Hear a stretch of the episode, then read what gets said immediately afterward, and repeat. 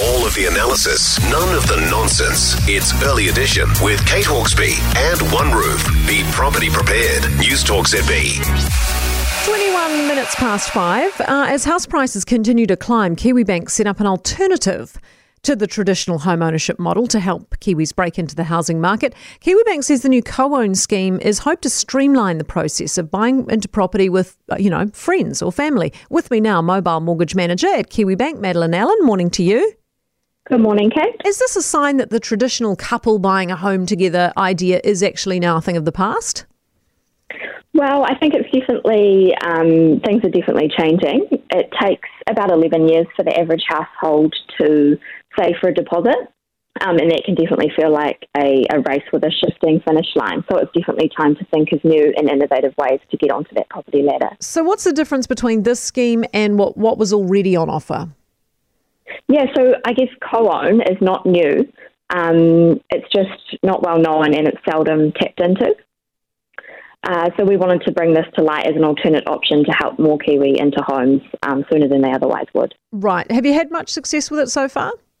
We've had a lot of interest. Um, it's definitely something that we've we've seen pick up in terms of inquiry, um, and there's been a lot of conversations around uh, groups of friends purchasing together for sure. And how does that work exactly? Is there any limit? You know, can you come with twenty mates, or do you have a limit of how many? I can imagine that would be rather fun.